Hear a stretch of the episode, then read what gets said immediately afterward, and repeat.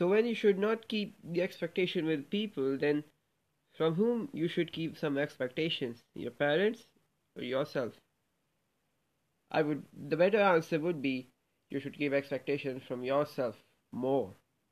Because relying on parents is also not a good option, not a kind of good option. Because at certain times even if they would be willing to help you, they won't be able to help you because of their not knowing the substances which are going on, not knowing proper knowing about the situations because situations keeps on changing.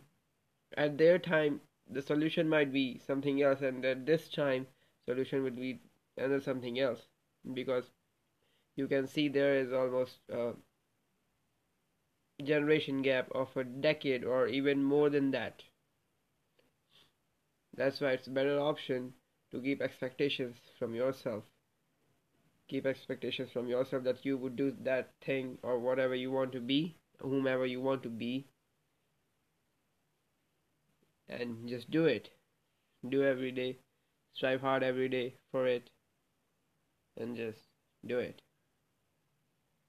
With all that said, see you tomorrow.